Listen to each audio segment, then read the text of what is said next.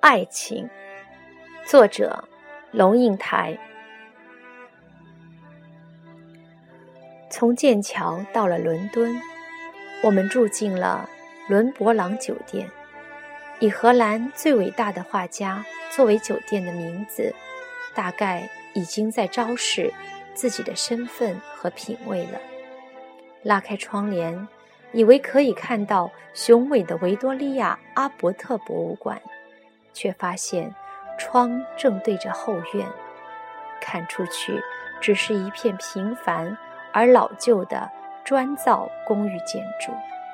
有些失望，正要拉上窗帘转身的那一瞬，眼角波光流动间瞥见建筑的颜色和线条，顿时建筑隐退。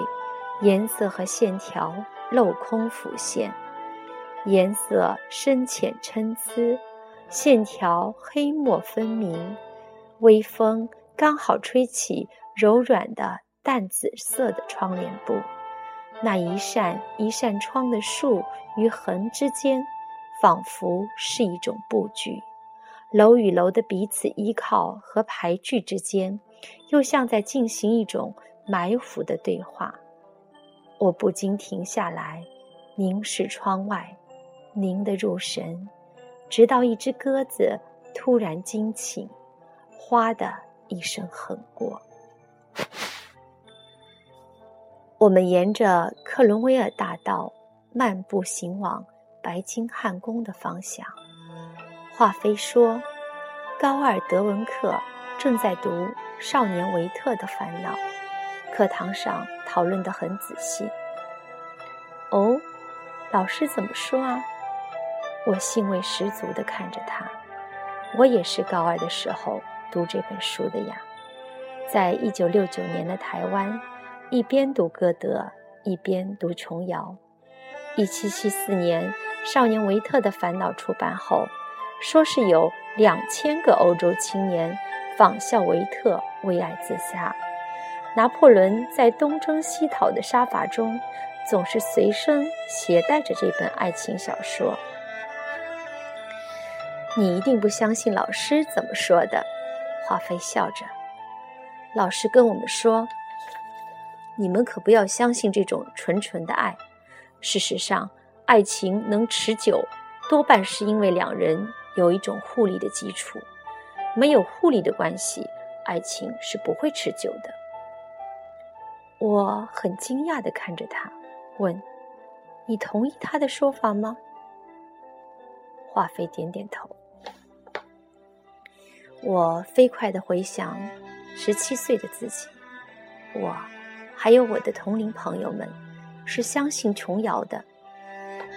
凡是男的都要有深邃而痛苦的眼睛，女的都会有冰冷的小手和火烫的疯狂的热情。爱情是只有灵没有肉的，是澎湃汹涌、一发不可收拾的，唯美浪漫、纯情而带着毁灭性的爱情，才是最高境界的爱情。华妃以好朋友约翰为例，正在给我做解说。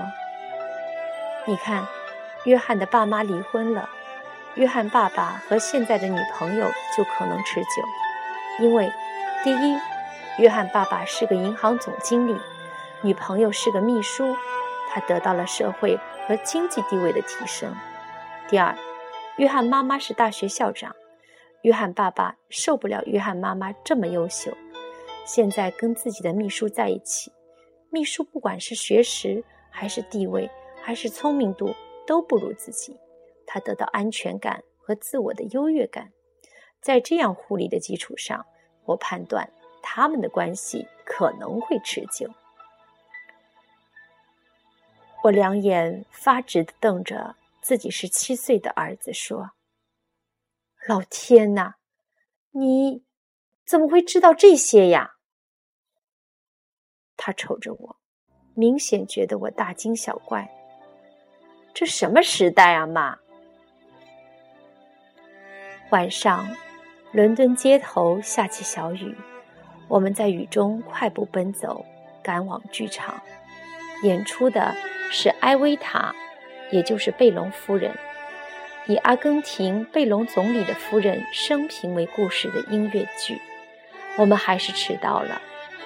阿根廷，别为我哭泣的熟悉旋律，从剧场的门缝里传出来。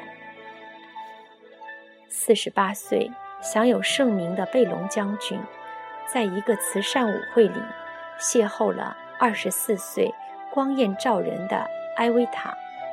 舞台上灯光迷离，音乐柔美，艾维塔渐渐舞进背隆。